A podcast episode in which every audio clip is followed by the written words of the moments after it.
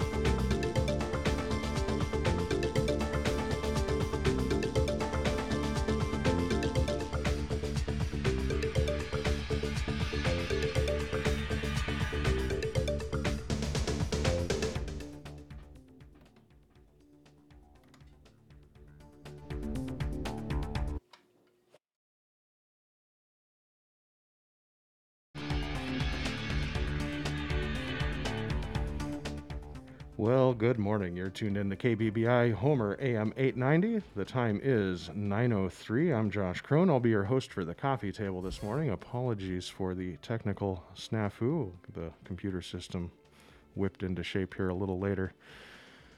I have with me in the studio Liz Mehring from Cook Inlet Keeper. Good morning, Liz.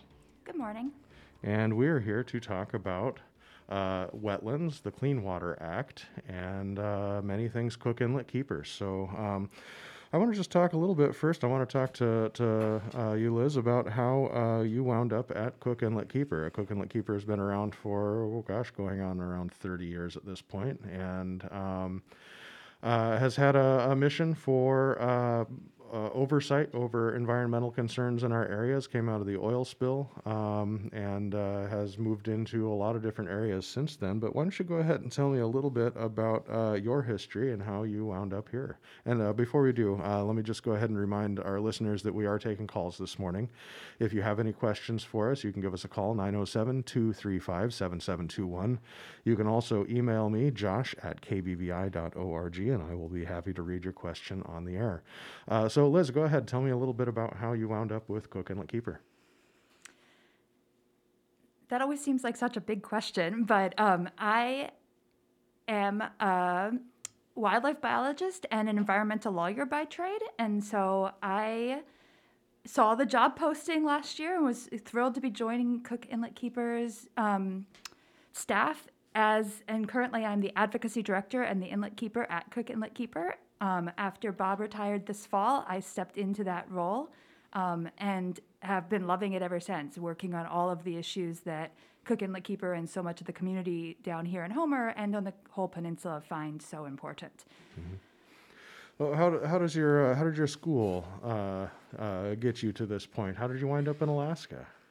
So I got out of law school in oh gosh. 2016 and came actually my first job out of law school was up in alaska. I started in fairbanks and i have been saying i'm moving down the road. So i spent a winter in, fairbanks got experienced the real alaska with the negative 40 and then moved to anchorage for a few years and I'm thrilled to have landed in homer um, in this wonderful place um, with such a great community and love my daily walks on the beach with my dogs. Fairly amazing around here. Like to keep it our own our own little secret. Um, so uh, let's talk about Cook Inlet Keeper and the the mission uh, of the organization. Um, just go ahead and tell me like what where we're going these days. Yeah, um, and Cook Inlet Keeper is very much a community based organization, so very much concerned about the community concerns for our waters and our lands and our fish. Um, and so we've been around a very long time, um, as you were saying, so 20 some years, 26 or 7 years, I've lost track again. Um, but yeah, as you were saying, started after the Exxon Valdez oil spill when there were a lot of concerns about clean water and making sure that it's protected and just trying to continue that mission and making sure our clean waters and our citizens and our communities have a voice in in where we live and making sure we're protecting what we love and where we live. Um, and uh, some of the actions, there's been some uh, uh, some successes, some not so much successes with Cook Inlet Keeper. Can you tell me a little bit about uh, some of the things that, uh, that uh, you've succeeded with? So yeah, there's been a lot of projects, and as I said, I started last July, so I um, am relatively new.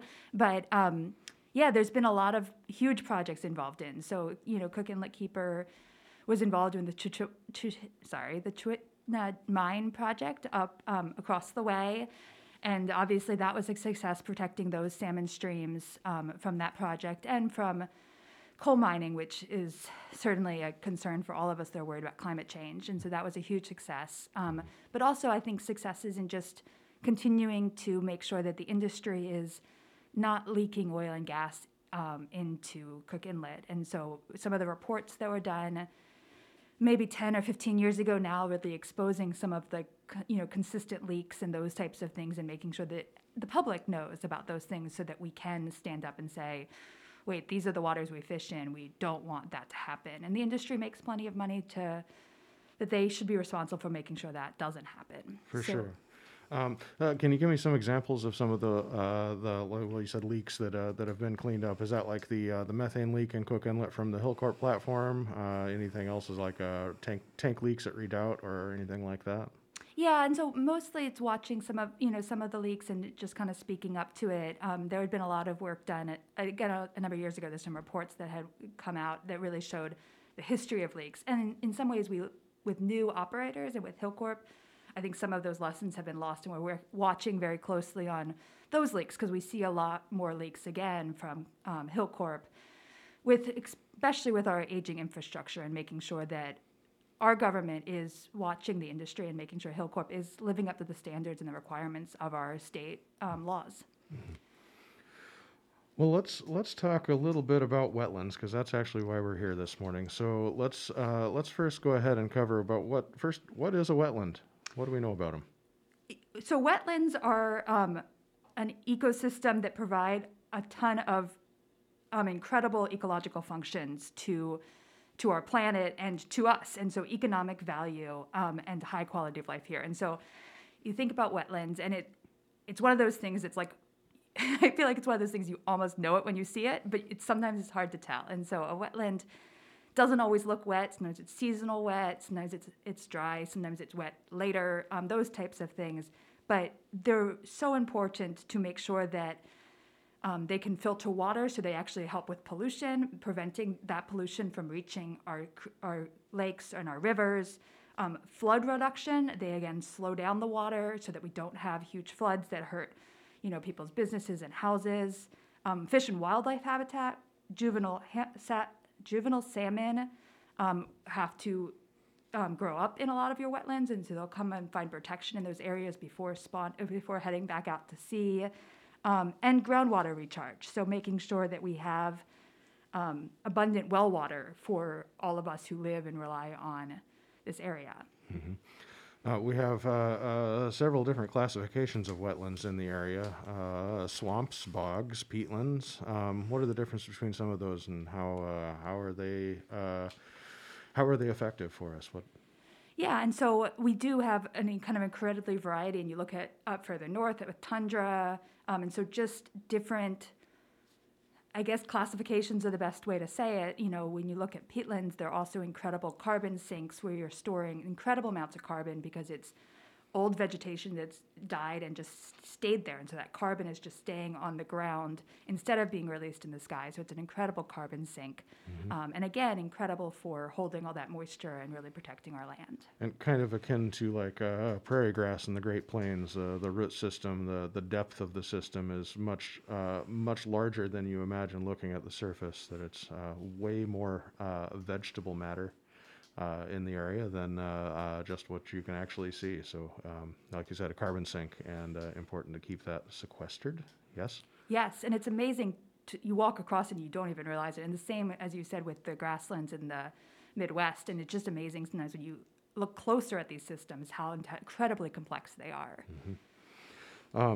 And as far as uh, runoff, uh, let's go back to the uh, whether you know it's a wetland or not. Um, so the state has, um, is it the state or is it the uh, federal government that has the, the classifications that tells you whether an area is considered a wetland or not? Um, so I, I'm going to give you a lawyer answer, and I apologize in advance. We often say it depends. Um, so, in terms of protections, um, there's some complex answers to that. And so, when we talk about legal protections for wetlands, it depends on those definitions of what we've de- declared protected. And so, um, under the Clean Water Act, and I'm going to try not to get into legal weeds here because I know nobody likes that. Um, there's a significant nexus connection. And so when the Clean Water Act protects our wetlands, it's because there's a significant nexus to our navigable waterways. That's not the ecological definition, which is, you know, a different criteria for where wetlands are. So it'd be a different mapping system. I'm sorry, that's a little Yeah, weedy. no, all, all good. Um, no, I know I've seen some plat maps that have uh, uh, disc- like you know zones like you can't can't develop this section of your property because this is considered a federally protected wetland, and uh, if you wish to do anything in this area, it will require uh, considerable inspection and permitting before uh, before you can proceed.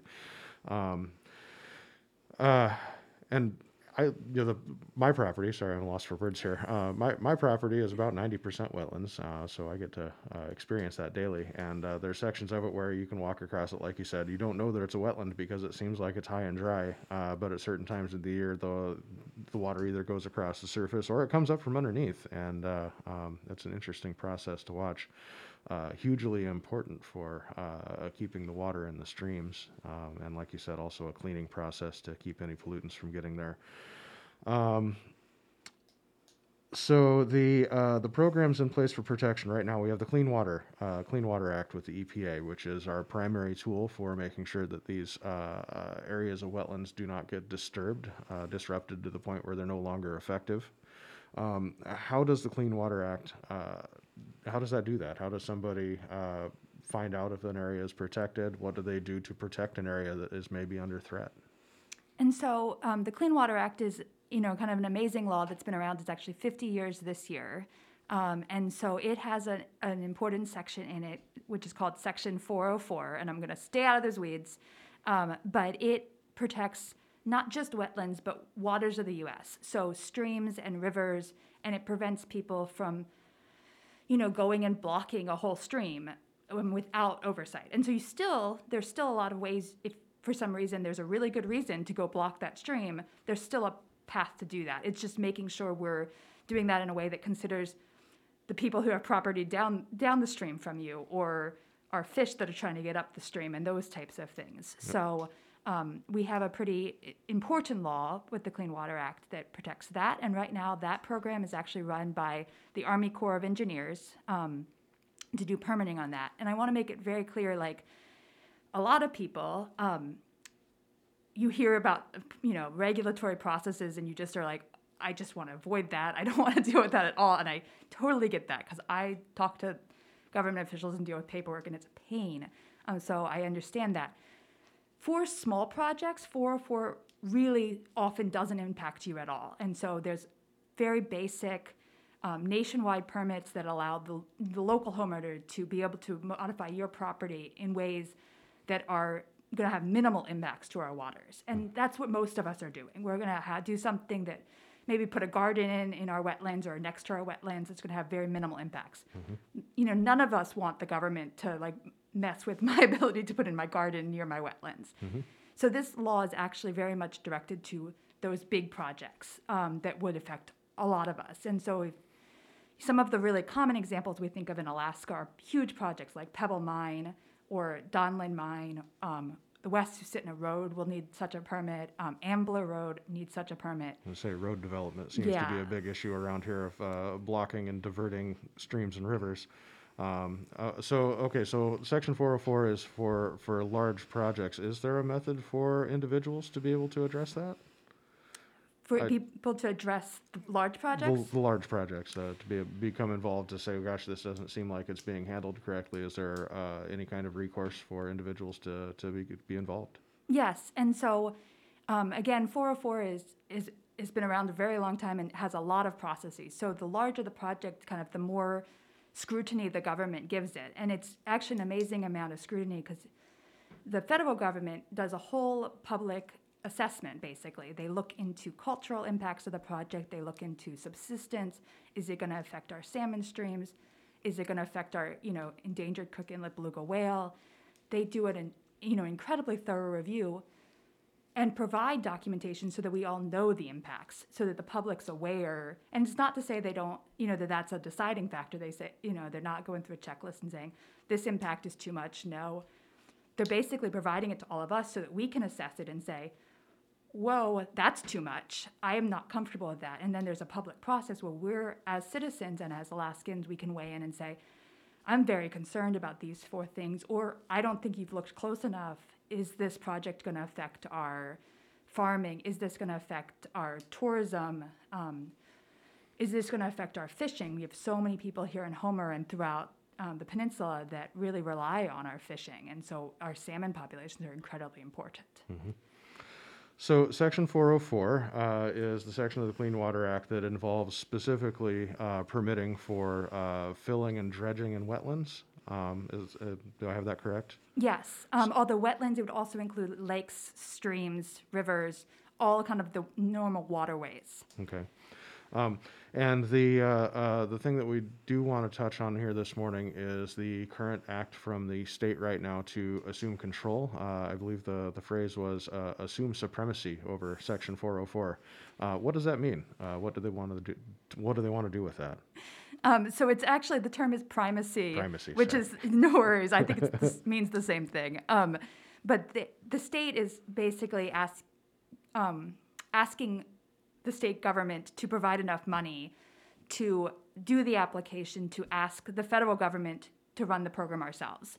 And so the state would be responsible for paying for the program, hiring the staff, training the staff, and then working with anybody interested. And so assessing when permits are needed and then getting you know getting the permits out when appropriate or or not you know pro- disapproving a permit if it's going to have impacts that are not acceptable So this is a free program that the federal, well, not free, but the federal pro, federal government is paying for this program now, and uh, the Dunleavy administration would like to uh, assume uh, the cost of managing this program. Uh, is there any, uh, is there anything in that section that uh, can change when the state takes control, or is that all of the regulations they're supposed to enforce? Is that consistent? so first just to back up right now the army corps of engineers p- pays something like 7.9 million dollars a year and has 49 um, employees that run this program just in Alaska um, to make sure that these permits are being assessed and then going out in a timely manner, which I know, you know, maybe don't come out as quick as you want, but making sure that it's being done in the best way possible to protect our lands. Um, that is at no cost to the state. So uh, you had indicated that the state has asked for um, 4.9 million dollars, so about three million less, um, to do the program with only 28 employees, so about 20 employees less. And so, less than half the program, less than, less than half the funding, less than half the personnel to, to do the same things. And, and just to clarify, they are expected, the state is expected to enforce the same regulations in the policy? yes, and Okay. so they're expected to, um, and again, this gets into some legal weeds, um, but to have the same minimal federal requirement standards. Um, but there are a whole bunch of changes that would still happen with state primacy. And so even though the minimum standards should, should be met, um, there, the concern would be if there's not enough personnel meeting those standards, paying for that program, and there are a number of really important things that would change on the public process because that is a some of a separate process with other um, federal laws that impact this, and so it's a little bit legally complicated. So some things would change. Okay. Uh, this is a good time to ask this question from a listener uh, emailed in. And uh, to remind our listeners, if you'd like to join this conversation, give us a call 907 235 7721. You can also email your questions to me, Josh at kbbi.org. Uh, question from a listener here Why would the Dunleavy administration want to take over a program that is already federally funded? And is the budget the administration requested adequate to perform these permitting functions? Are they going to get the job done? Um, I, I, Cook Inlet Keeper, we're very concerned, and um, certainly we are suggesting if people have the same concerns to call their senators and suggest that this is not included in the budget. Um, and so we don't don't unfortunately believe that it's going to be an adequate budget issue, and I think we've had a number of years where all of us Alaskans have been very concerned with the budget and watching people, watching our representatives try to pass a budget because it's we've been very strapped for funds, and so this program, which is going to cost millions of dollars a year and likely way more than what's already being budgeted for, meeting those minimum requirements is going to be very hard. uh, is not sure how to ask that. Is is is there another uh, motive for the state to take over this? Um, I Because there there have been other states that have assumed control. So that what we were talking about uh, previously, there's three other states in the country that have taken over management of this Section 404. Uh, have they succeeded in uh, uh, holding up their end of the deal, uh, paying for it, and making sure that things happen, or have there been issues with any of them? So Florida is the last state that did so, and they did so relatively recently. And it, so far, it's been um, fairly concerning watching that process, and mostly actually concerning for both sides. Concerning for those of us that are very concerned about our wetlands, and concerning for people who um, are looking to develop land and, and trying to get permits in timely manner. And we know, again, all of us understand that that is something that is important when you're trying to run a business to get a permit in a timely manner, either yes or no, to make decisions. Um, and in Florida, what people have seen is that there's huge delays because they did not provide adequate staff um, and they did not provide adequate funds. And so those delays have been significant for everybody involved, um, which means either permits get pushed through um, without adequate review or permits just sit because there's nobody to assess them and to look at them. And so it's been very concerning in Florida, kind of watching that, that, that system and that change play out. Very good. Um, let's see the process for challenging uh, challenging anything in Section 404 with the federal government is fairly straightforward. Um, I say fairly in a you know kind of tongue-in-cheek manner, but uh, is that going to change with the state? Is there going to be a new uh, a new method? Let's let's back up here for a second. How how likely is the state to actually succeed in taking over management of this section?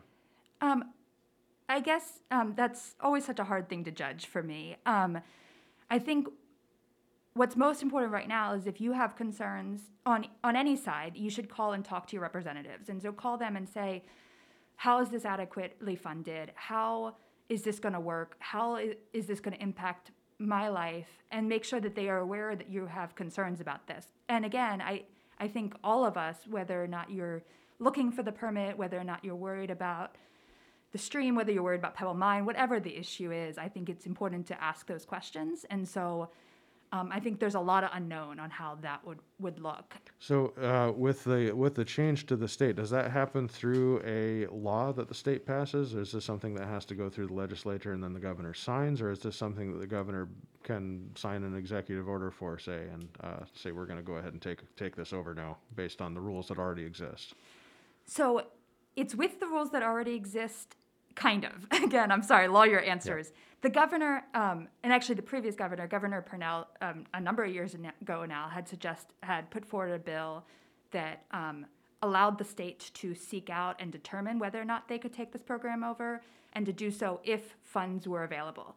And so what the governor has done now is ask for the funds. Um, and it's unclear how the governor um, assessed 4.9 million as the suggested amount, um, but has asked for that money in the budget to seek this there's still another process that the state would have to go through asking the EPA essentially for control of the program. Mm-hmm. So they have to go through a process where they show all of the steps they've taken to be ready to do that. And there will certainly be ways to weigh into that. Um, and so there will be other if if that happens. Um, and again, if that money, if the 4.9 million is included in the budget, the state would be taking those steps, and, and the public could certainly weigh in and tell the EPA of any concerns they have. Very good. Uh, we have a caller on the line. Uh, hi, caller. Thanks for calling the coffee table. Yeah, good morning. Uh, my name is Steve, and I have a question uh, concerning the Clean Water Act. Uh, if I'm, I may be mistaken, but I believe that Cook Inlet has been exempt from the Clean Water Act since its inception. Is that correct? Uh, um, so there's, so I guess there's an, an easy no we are um, Cook Inlet is is not exempt from most of the requirements for the Clean Water Act. There is a specific exemption that allows for discharge from oil and gas platforms in Upper Cook Inlet in, in coastal waters, um, and that allows for more discharge than any other oil and gas platforms in other coastal waters in the country. But it doesn't exempt us from any of the other requirements, and there still are specific requirements for that dumping. Does that make sense? Ah, yes. So it's, it's just a limited area in Cook Inlet that remains exempt. And it's only exempt from a specific requirement. So it's exempt from the zero discharge requirement. And so everywhere else, we're not allowed to dump kind of produced water and oil and gas discharges. And so um, that is an exemption that exists, but it still has requirements for how much is allowed to be dumped and, and where it's allowed to be dumped. I see. Uh, and you, you say this is the only place in the country that still allows that? This is the only place in coastal waters. And so, you know, that three miles close to shore. And so, everywhere else in coastal waters, we have a requirement for zero discharge. And so, either you have to re inject or you have to treat or you have to do something else. And Cook Inlet, and it's, this is certainly a concern that Cook Inlet Keeper has been worried about for a very long time and is still worried about, um, especially as a lot of the discharge actually has been growing, and we've been seeing a lot more discharge going into our waters that we fish. Yeah, I was wondering, uh, is there any way to realize or in, in actual facts how much is being dumped? Um, so y- yes and no, in that the EPA does track how much is being dumped by oil and gas platforms up in Upper Cook Inlet, um, and so you can look into that. There's been some changes in what was allowed to be dumped, and actually the state um, ha- already has primacy over that program, and so the state actually runs that program now.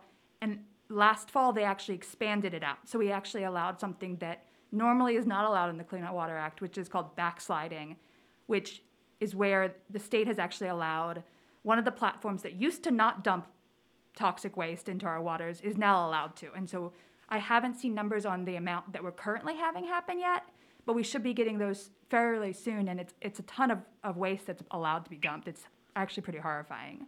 Liz, can you tell me what that uh, what that waste consists of? You said uh, uh, produced water. Uh, is that drilling mud, effectively, the the waste that comes up from a, a, a well point?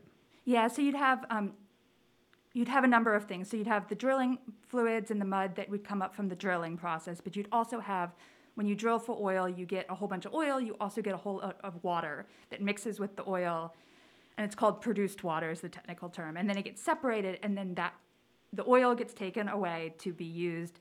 But there's some oil that's left in that produced water, and there's other substances. There's radioactive um, materials. And sorry, I wasn't.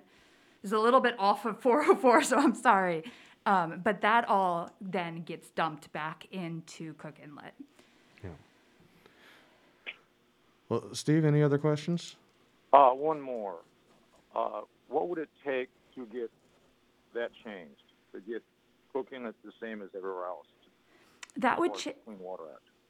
And that's a, a great question and something that we've been looking into. That would take the EPA changing the rules. And so we have been looking at whether or not it's worth, you know, asking the EPA to change those rules and are very much are looking at doing that and saying people are very concerned and would like the EPA to have the same criteria for all the coastal waters, not making this exception for Cook Inlet. Um, and making sure that our waters are protected just like the waters are protected everywhere else in the country. Yeah, if we're concerned about the belugas and, and everything else around here, uh, I don't see any reason why it should be exempt. We completely agree. Um, yeah, and you're welcome to call me anytime at Cook Inlet Keeper, and I'm w- happy to talk to you and tell you some of the options you could have to, to tell that to the EPA as well. And keep an eye on our website as we we often have petitions or other action alerts um, to make sure that your voice, because your voice as a citizen in Alaskan is important. Well, thank you. Uh, that addressed my question. Well, thank, thank you for calling, Steve. And uh, remind our listeners that if you'd like to call in your question, you can do that by calling 907 235 7721. We'd be happy to take your call. And uh, if you'd like to email your question, you can send that to me, Josh at kbbi.org, and we're happy to read that on the air for you. We're going to take a couple of minute break here and uh, regroup, and we will come back with some more discussion in a couple of minutes. This is the Coffee Table, and you're listening on KBBI Homer AM 890 live from the Gary Thomas Studio.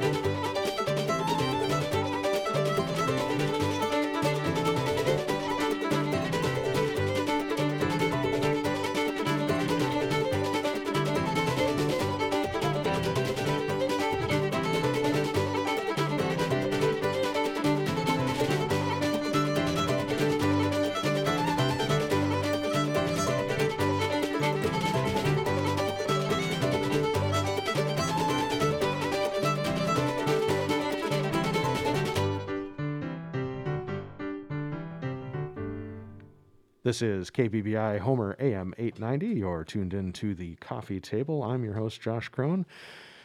And I'm uh, here with our guest, Liz Mering from Cook Inlet Keeper, and we're talking about uh, the Clean Water Act, Section 404, for permitting and filling for filling and dredging in wetlands and uh, other uh, things that Cook Inlet uh, Keeper is involved in. Uh, reminder that our phone lines are open if you'd like to call in your question 907 235 7721. Jimmy is standing by to take your call. He's very excited.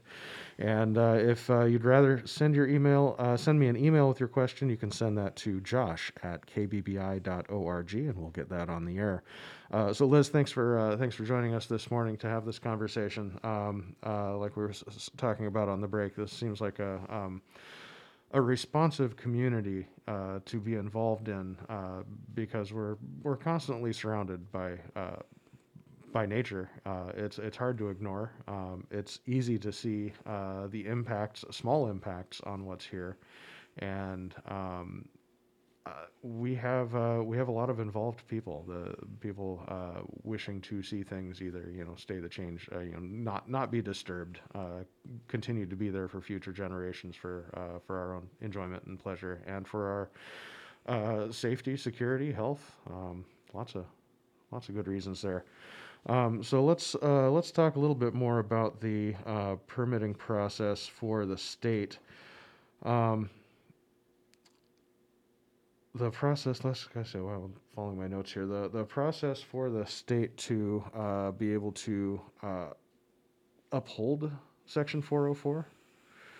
Yes. So um, again, the the process is first what the governor has done is ask the um, the legislature to approve it in the budget, and so he's asked for the money in there. And so again, it's 4.9 million, um, which would cover some of the costs of running the program. Um, and so if if that's approved, um, then the next step would be for the state to basically prove to the EPA that they can adequately run it with the budget and the staff that they would have, and they'd have to go through that process and showing the EPA that they could could do that.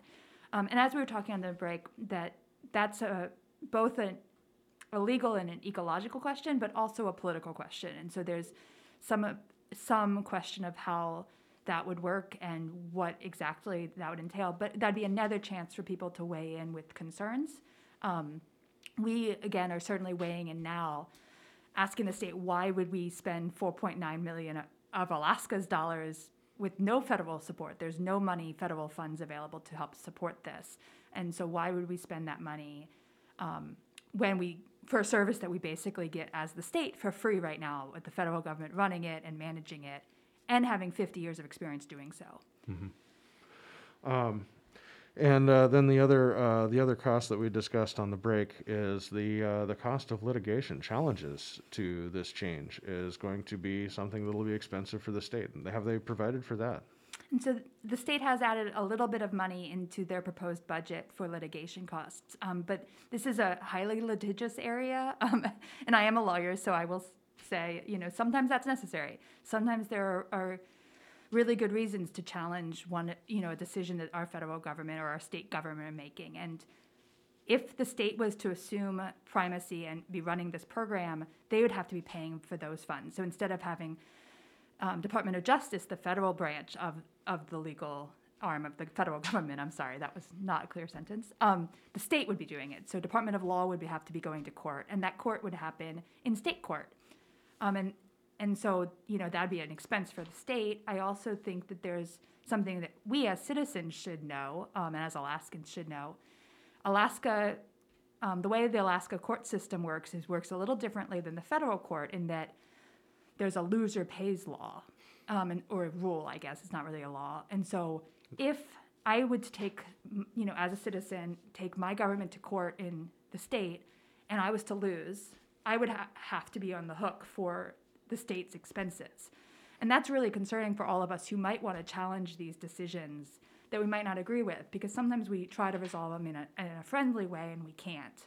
And That's so a kind of a, a chilling uh, kind of language in there. Is that, that that's in the state language? Uh, so once the state gets uh, primacy over the uh, section 404, then they then challengers to the state's process would be liable for uh, uh, all expenses in could be liable. Okay. Yeah, it could be liable for again. And so again, if you lost, and so I, we all um, sometimes court's necessary. You have to take somebody to court to make sure that the land or your business or whatever is protected. And so to do so, you could be responsible. And again, this is all fact specific, but you could be responsible for all the state's expenses in going to court, which can be hundreds of thousands of dollars.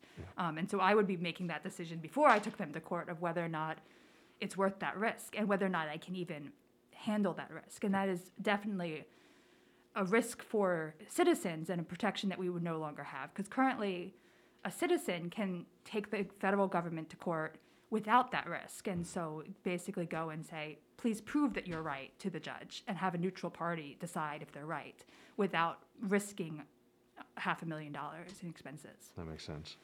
Uh, we have a caller on the line. Hi, thanks for calling the coffee table. like to make a oh, and we lost him. Uh, well, go ahead and give us a call back. We'll uh, release that line. And uh, uh, if you'd like to give us a call, 907 235 7721, or you can email us, josh at kbbi.org. I'll read your question that way. Caller, if uh, give us a call back really quick and get back on that line, we'd love to have you. Um, Let's uh, let's shift gears a little bit because we've got a couple other things to talk about in the remaining 15 minutes we have here. Um, so, uh, one of the the areas that uh, could be opened up for uh, further development and exploration with the change in the state permitting process is uh, the Pebble Mine, uh, which seems like the the zombie that just won't stay down. Um, how how is that going to? Uh, how are they going to be able to lever that to um, start that process again?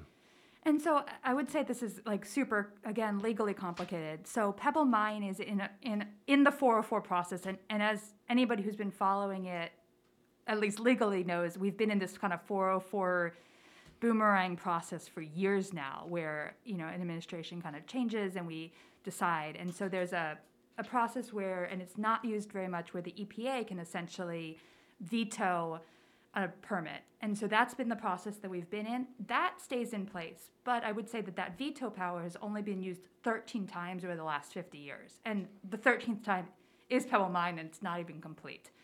Um, and so we're expecting to see a proposed decision from the EPA this summer on on the veto of this permit and why that's the determination they're making, if that's the determination that, they're making. And so there will be a comment period on that.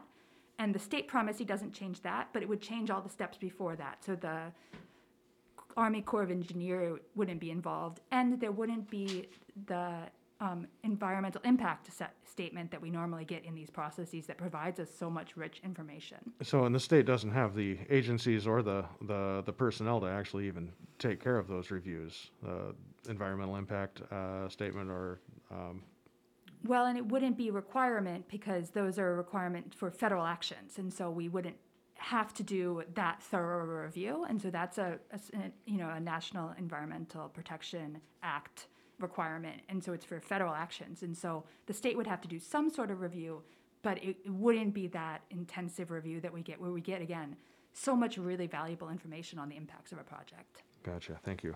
Um, we have a caller back on the line. Hi, caller. Thanks for calling the coffee table. Hi, this is Roberta, and I uh, Liz is probably going to cover this, but I just thought I'd give a couple things uh, right now. I'm getting feedback, but that's okay. Right now, the the budget is in the House, and in order to do your comments, uh, you have to get a hold of Representative Vance but you can also send what's called a POM through the LIO, Legislative Information Office, and that number is 235 7878. And a public opinion message, and there is a limit on the words, but that can get sent to the full House and the full Senate. Um, and that's what needs to be done in the House right now, because it is in the budget is in the in in the House uh, this week. Next week they're going to be having it in uh, Friday. They're having a Senate Finance hearing at 1 p.m. and this will be this will be your time that you can comment. And then the other way again for the full Senate is to send a POM you can always email each uh, representative and senator, but that takes a little bit of work. So the POM is a kind of a simple way to call in that information. So I just wanted to put that out and thank Liz for her great information and thank you for this program. Well, thank you, Roberta. Thank you for calling, and thank you for that information. Yes, always a, a good good idea to know where our uh, uh, levers for uh, access uh, are locally, and the uh, Legislative Information Office is a good one for us. Uh, do take advantage of the the POMs. It's a nice thing to be able to do when they're not having a current hearing on something. You can still drop your comments in, and they'll we'll get them passed along to our representatives and other people that are involved in that process. So, thank you, Roberta, for that info. Thank you. And, and actually, Senator Stevens is the other one for our area. Okay, thanks. Right. Thank you. And I'll just um, very briefly add um, the other thing you can always do is call your representative if you don't want to take time to email. And we um, have a blog out right now that will help you like look up your representative. You can call them, and if you don't, you don't need to be available during a public hearing. It always is helpful to do so. But you can also just call your individual senator. You can call your individual representative and make your voice heard. We also have a form on our website that if you fill out, it emails it directly to um, your representative, so you don't even have to look them up. It would email it right to them. And what's that website? Um, inletkeeper.org, and it's our latest blog. Great, thank you.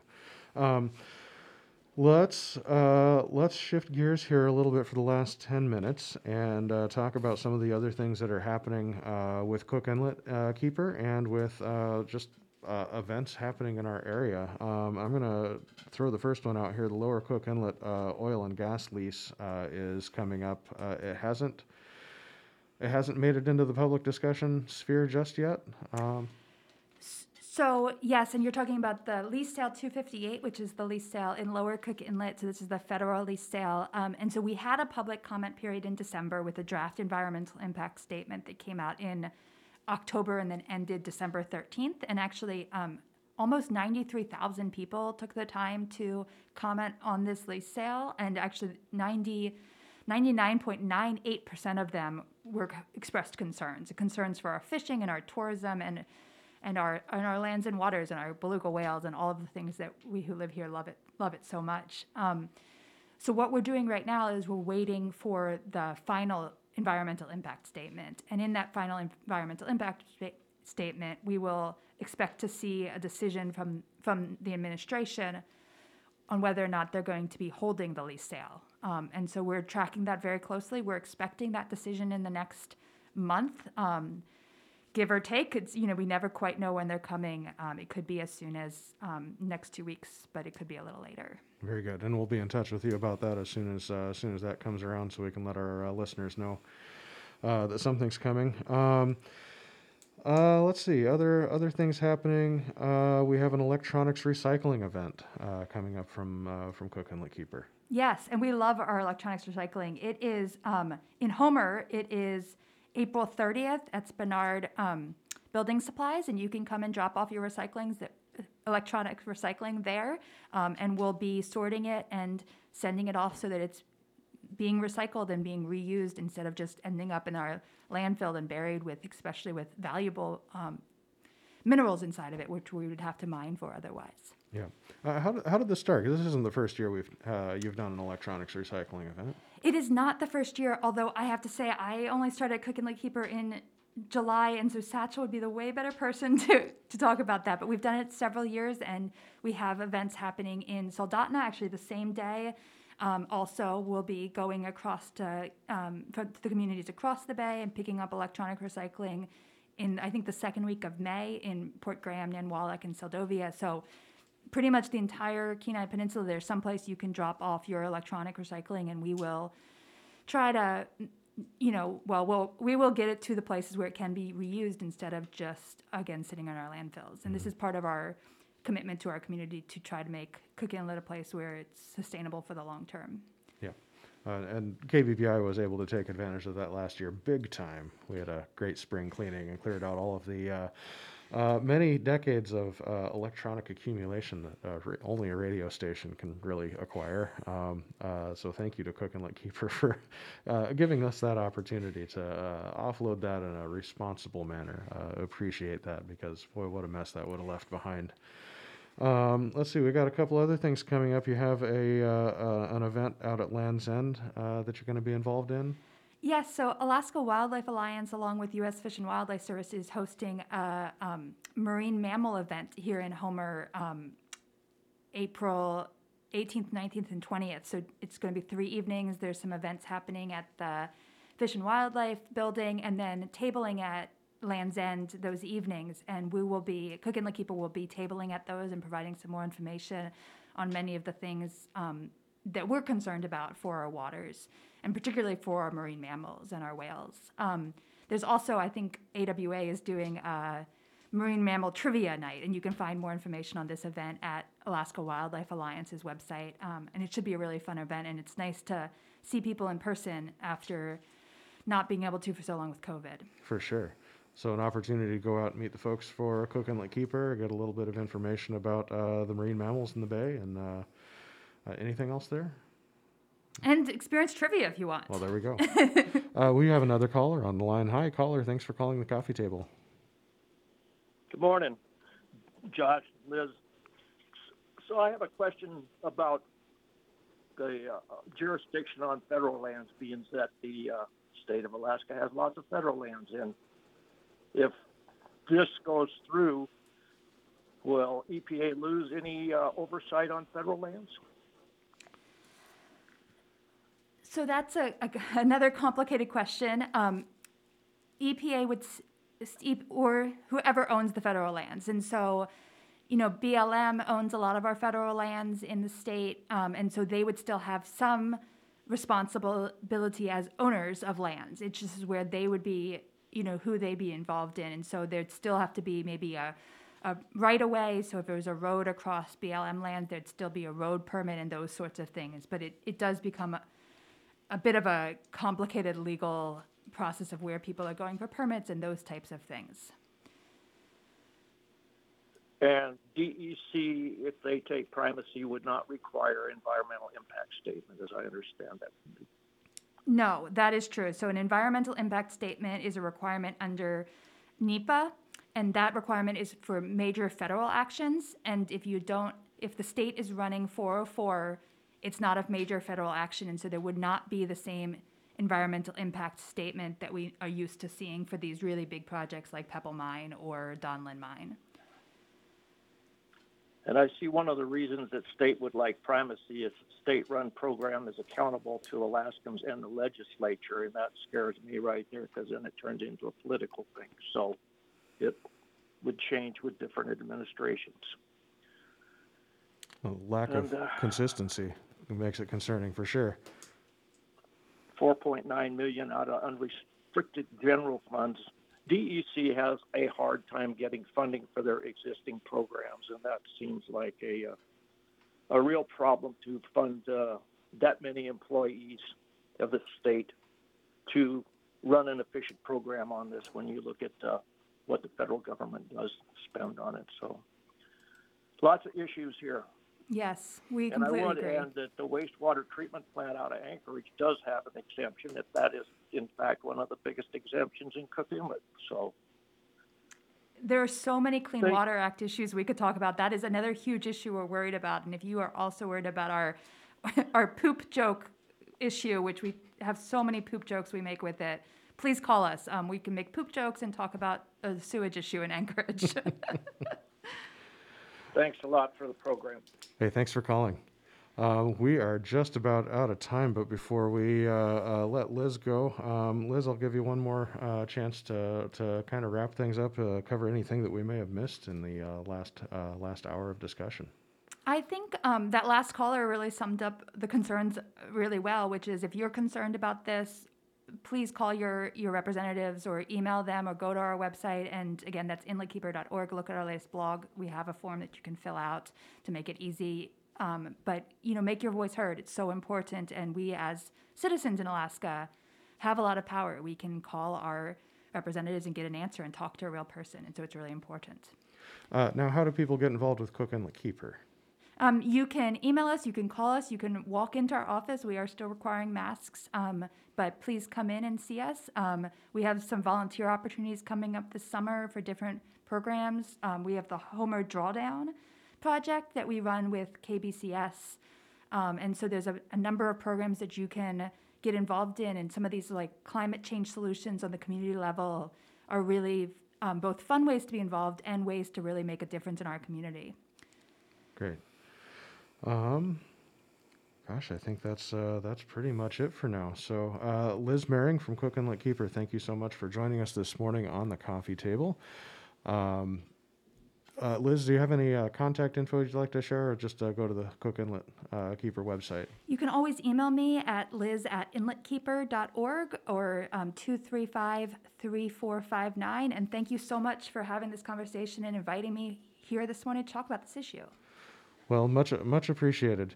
This is KBBI Homer AM 890. You've been listening to The Coffee Table. I'm your host, Josh Crone. I've been speaking with Liz Mering, who is the uh, executive for Cook Inlet Keeper. Not executive. Go ahead, correct me. I'm the advocacy director at Ad- Inlet Keeper. Thank you very much. I, will I'll give you whatever title just pops off the top of my head sometimes. Well, Liz, thank you for joining us. Thanks for sharing all of this information. Uh, very appreciated. And uh, uh, for our listeners interested in being involved, uh, go to uh, inletkeeper.org and uh, see what you can find. Liz, thank you so much, and uh, we'll talk to you again soon.